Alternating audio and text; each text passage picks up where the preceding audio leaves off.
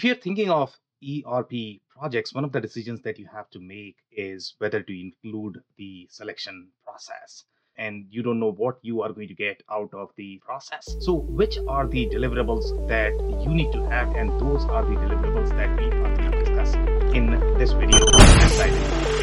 Growing a business requires a holistic approach that extends beyond sales and marketing. This approach needs alignment among people, processes, and technologies.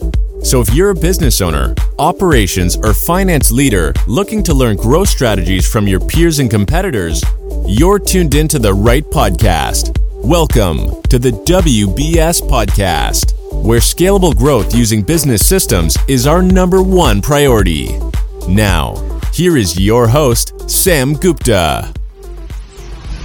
Hello everyone, my name is Sam Gupta. I am principal at Elevate I Q. Elevate I Q is the independent E R P and digital transformation consulting firm. We help our clients with E R P selection, digital transformation strategy, E R P implementation. On that note, let's get back to today's topic, which is going to be different deliverables uh, that you should be expecting if you are going for the E R P selection process.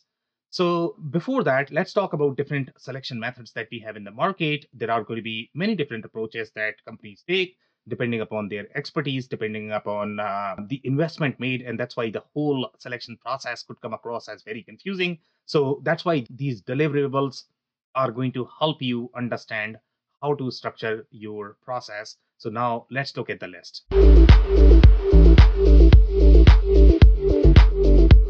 Number one on our list is project and implementation charter.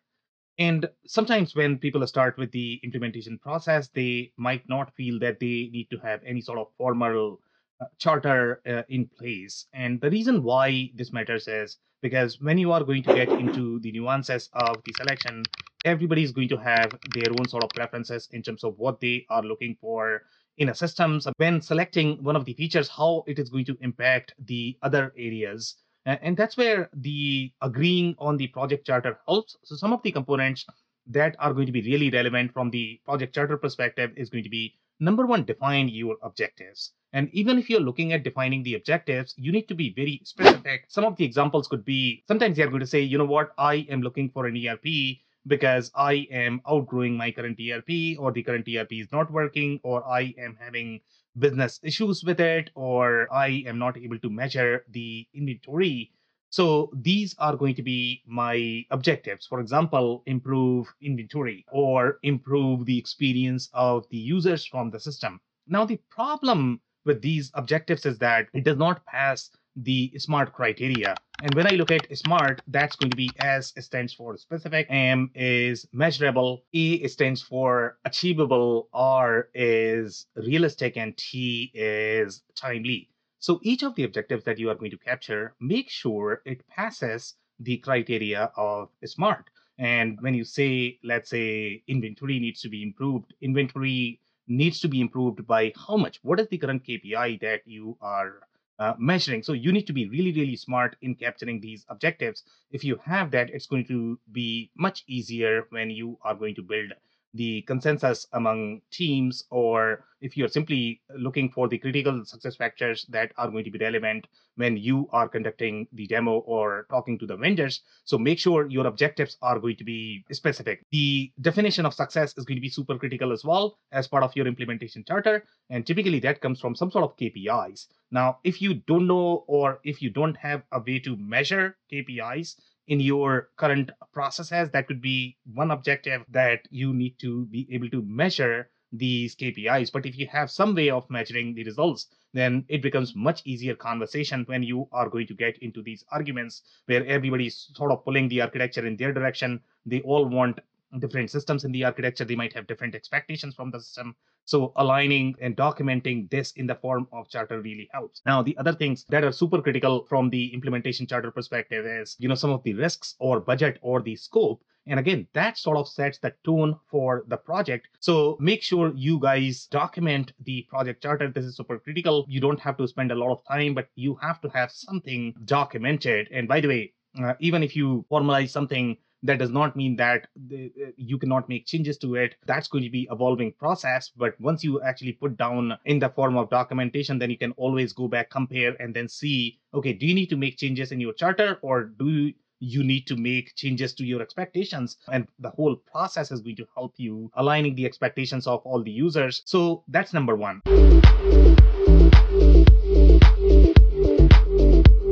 Now, number two on our list is stakeholder matrix. And this is super critical as well. Sometimes most companies miss this particular step or the deliverable. They don't really have formal documentation of how stakeholders are aligned, who is going to be making decisions when, and the output of stakeholders matrix is going to be, okay, how you are going to structure your communication plan, because this is where you are identifying all of your subsidiaries, you are identifying all of different roles in terms of who's going to be responsible, who's going to be doing the actual work, who is going to be making decisions for each of the process areas. And sometimes the users might not speak up just because they might not feel comfortable in front of executives. So then you might have challenges in incorporating the user voice.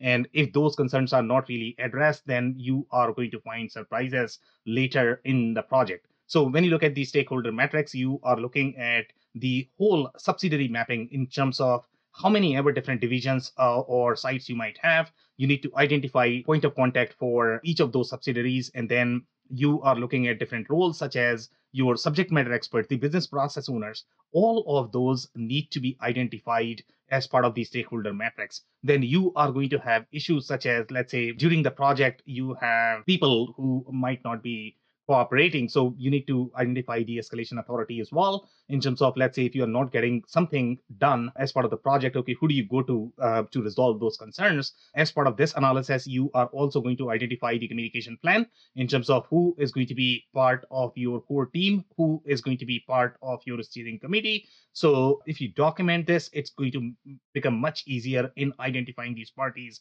in facilitating the meetings, and in facilitating the decisions as well. So that's number two.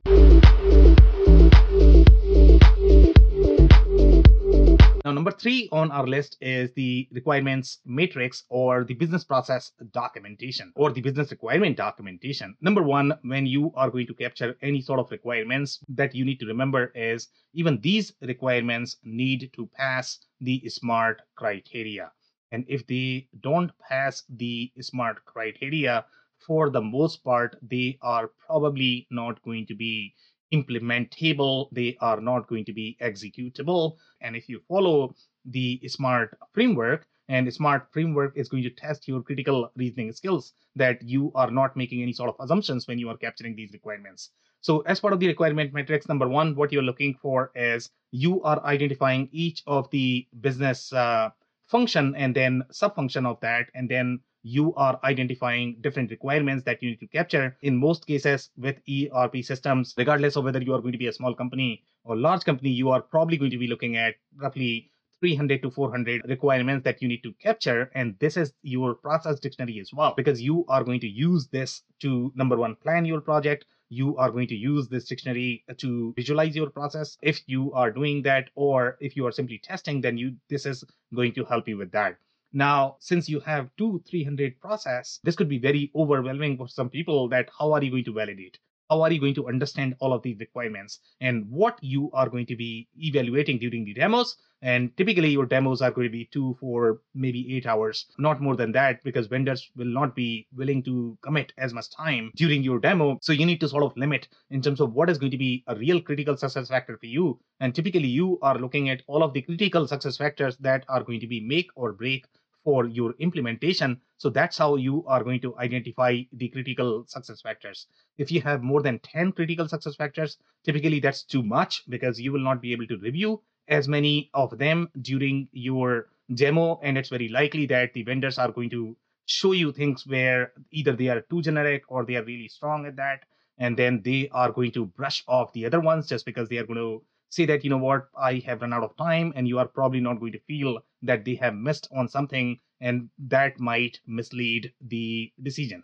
So overall, from the critical success factor perspective, you really need to be super focused in terms of what is going to be super critical for you. So you cannot focus on the nice to have requirements. These are going to be super, super, super critical, make or break for your implementation. And that's what is going to help you be focused with your selection process as well. Otherwise, all of the E R P systems are going to appear very, very, very similar. And that is the problem that a lot of people face when they are looking at these E R P systems. Other than that, you also need to capture some sort of priority in terms of how it is going to be developed. And then you are also looking at the system boundaries. If you don't have the system boundaries, which process is going to be hosted where? If you're simply looking at this more from the E R P perspective, then sometimes you are going to overhost these processes inside the E R P system, and that could fire back as well, because the experience is not going to be as optimum. People are most likely not going to use the E R P system. So that's why it is very important to, number one, recognize, okay, how many systems are we replacing in the architecture? Which is going to be our new architecture? What are going to be the process boundaries? Who is going to host what? Because there is going to be substantial overlapping boundaries across the system types, whether you are looking at just the E R P, W M S, T M S, e-commerce, whatever you have in your architecture, there are going to be significant overlaps.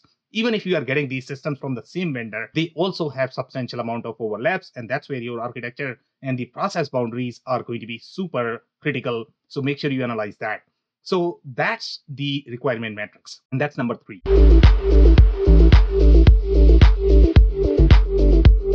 Now, number four on our list is business process re-engineering maps. So even if you are going to follow the SMART criteria in the previous step, uh, you are going to get the process dictionary, but your users sort of don't know what they are committing to, because they cannot forecast how these decisions are going to impact their life unless they are implementing E R P systems on a daily basis. So they are going to be in a state where they need to confirm, because obviously you have made them accountable, but as such, they are going to struggle to visualize whether they are making the right decisions or not.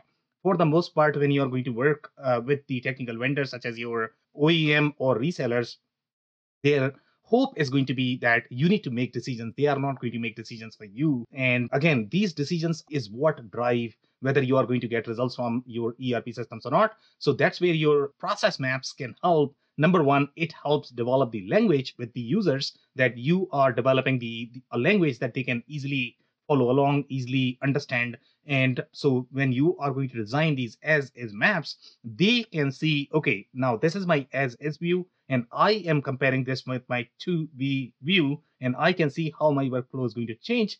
And that's number four.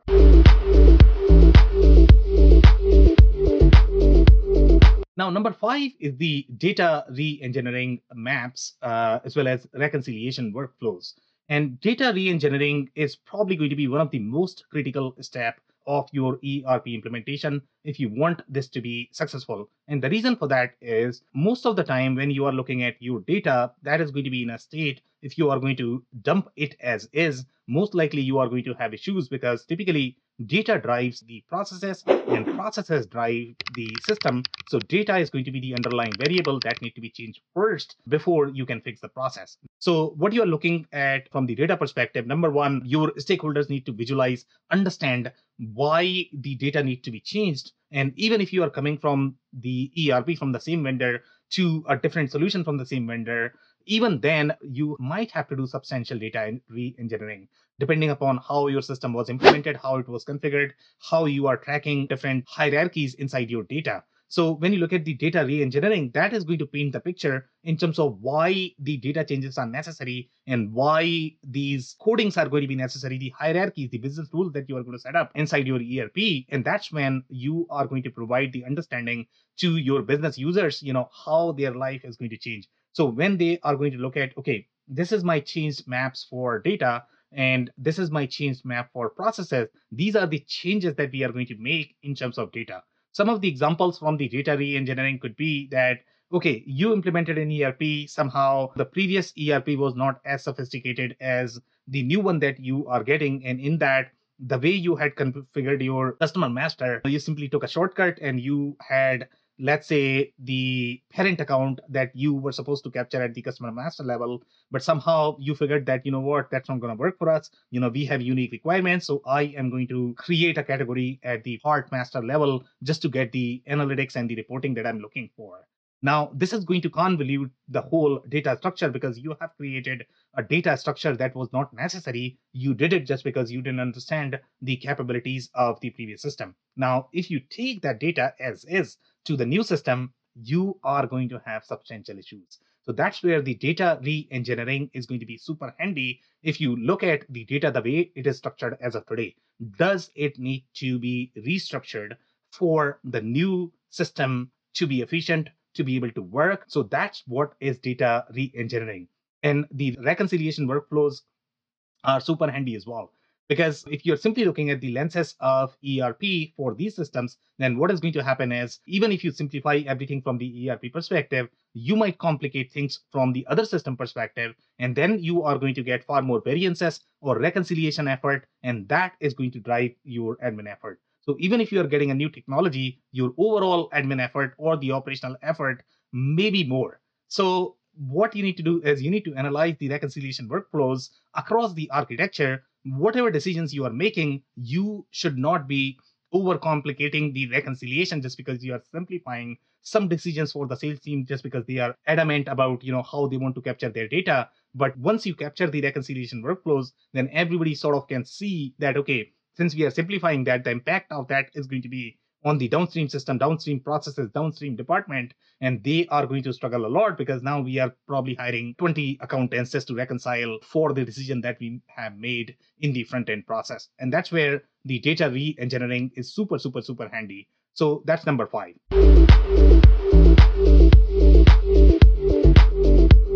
Now, number six uh, on our list is the organizational change management deliverables. So for the organizational change management deliverables, you have many different deliverables that are going to be part of organization change management. By the way, if you have not checked uh, our article uh, related to organizational change management deliverable, we are going to include the link. So make sure you guys uh, check that out, because there are going to be at least five to ten different uh, deliverables that are part of change management, because each of the change could have its own life cycle, could have its own deliverable, could be a project in itself. So you need to make sure that you are tracking each of the change item and you have the documentation around that. Uh, sometimes that could impact your scheduling, costing, budgeting. That could also impact decisions, whether that's the changes that you're going to have, if customers are going to be okay with that. For example, let's say if you invest in the implementation, you invest in the selection with the assumption that you are going to make changes in your S K U scheme or going to make changes in the way you are printing your labels at this point of time. But let's say if the customers or vendors do not agree with that assumption, then you will have to make changes. And sometimes those changes could be millions and millions of dollars. So that's why analyzing the change management items in isolation is super critical. Make sure you check with every stakeholder that is going to be impacted with the change item that you have. And that's number six.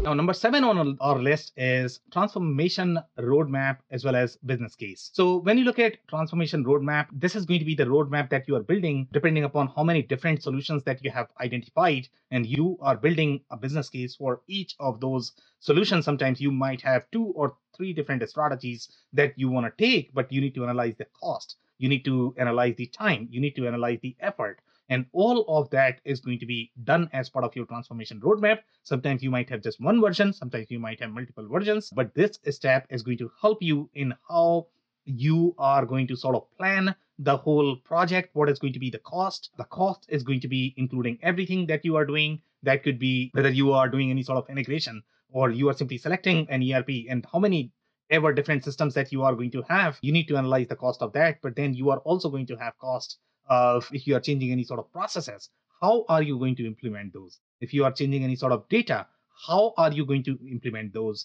And then you have to have the rollout strategy as well. Sometimes the rollout strategy could be multi-years, depending upon how, how much you can change right away, how much friction that is going to cause with the business model as well as from the processes perspective. So you need to analyze all of that, and you need to create the, the roadmap. So that's number seven.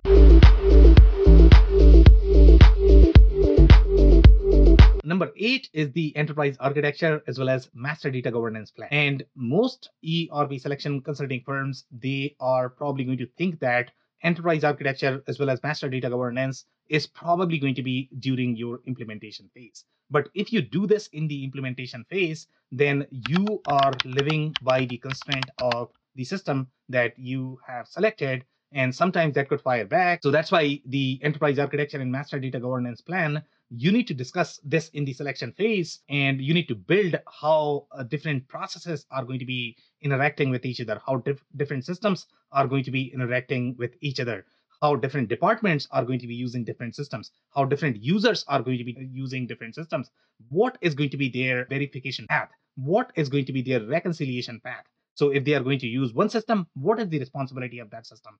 So you need to design all of these integration flows, workflows from the system perspective. So this is a very system-centric view that you are designing as part of the enterprise architecture, depending upon whatever you are keeping in your architecture and whatever you are replacing. But master data governance journeys you need to design across the systems as well, because if you don't do that, you are going to find a lot of surprises. If you do this, then your teams are going to be aligned with respect to decisions, why you are posting certain processes inside E R P. Just because they can see that if you don't centralize, you are going to have a lot of issues with your architecture, with your master data, with your data quality. So that's why building master data governance plan as well as enterprise architecture as part of your uh, selection process is super critical. And that's number eight.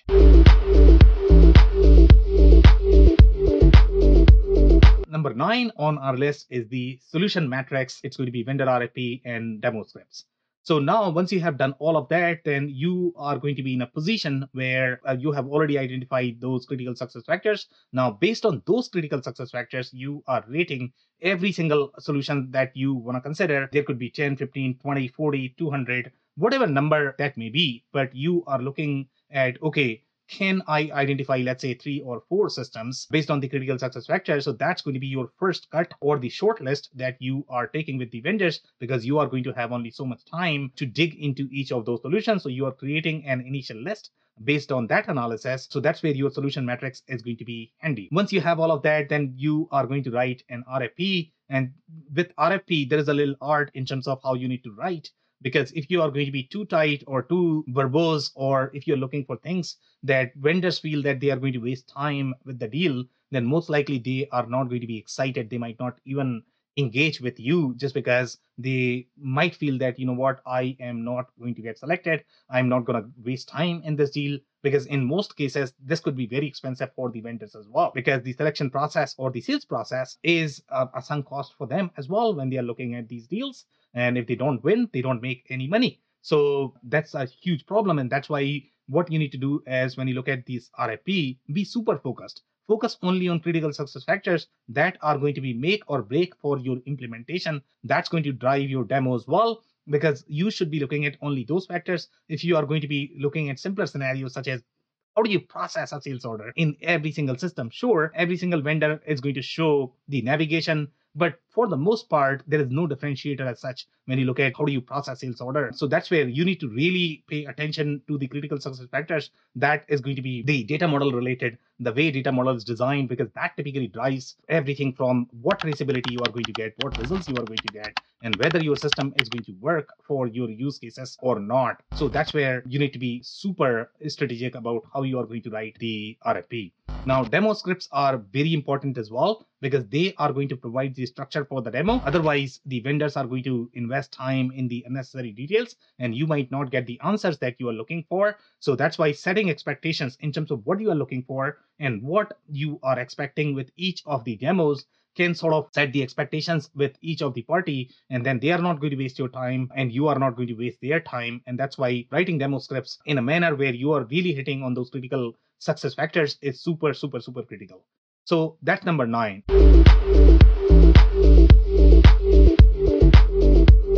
Now, number ten on our list is contract analysis and the vendor scorecards. So when you have your solution matrix, that is going to be some sort of hypothesis. But as you go through the written responses of the R F P, as you are going through the demos, then you are going to be revising the solution matrix, as well as you are creating the vendor scorecard that you can easily communicate to your team, because you need to build the consensus in terms of which solution you want to go for. In most cases, you want to have some sort of framework that you want to utilize so that everybody feels comfortable with the solution and they own the solution. If they are not going to own from the selection phase itself, then obviously you are going to have Uh, adoption issues. The other things that is going to be part of this uh, E R P selection deliverable is going to be the contract analysis that also you need to have, sometimes you are going to have contract clauses such as the licensing, the way the licensing is going to be, that could drive a lot of different things. Initially, you might get a discount, but then if you did not understand how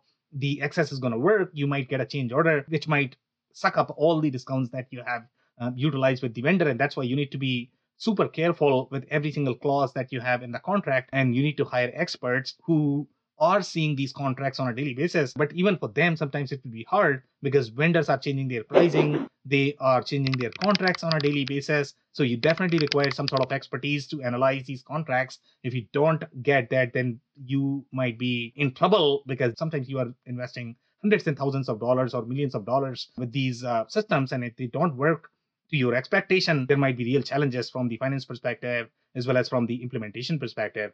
So that's it for this list. If you enjoyed this list, it is also available in the audio form on Apple, Google, Spotify in terms of the audio podcast. So make sure you check that out. Also, if you have not subscribed to our YouTube channel, we publish these videos on a weekly basis, so you don't want to miss that out. If you have not checked our digital transformation report, we are going to include the link. So check that out. Also, we are going to include the link of a detailed article, which is going to have far deeper analysis. So you might want to check that too. On that note, thanks everyone for tuning in. I'll see you in the next one. Thank you for listening to another episode of the W B S Podcast. Be sure to subscribe on your favorite podcasting platform so you never miss an episode. For more information on growth strategies for S M Bs using E R P and digital transformation, check out our community at W B S dot rocks. We'll see you next time.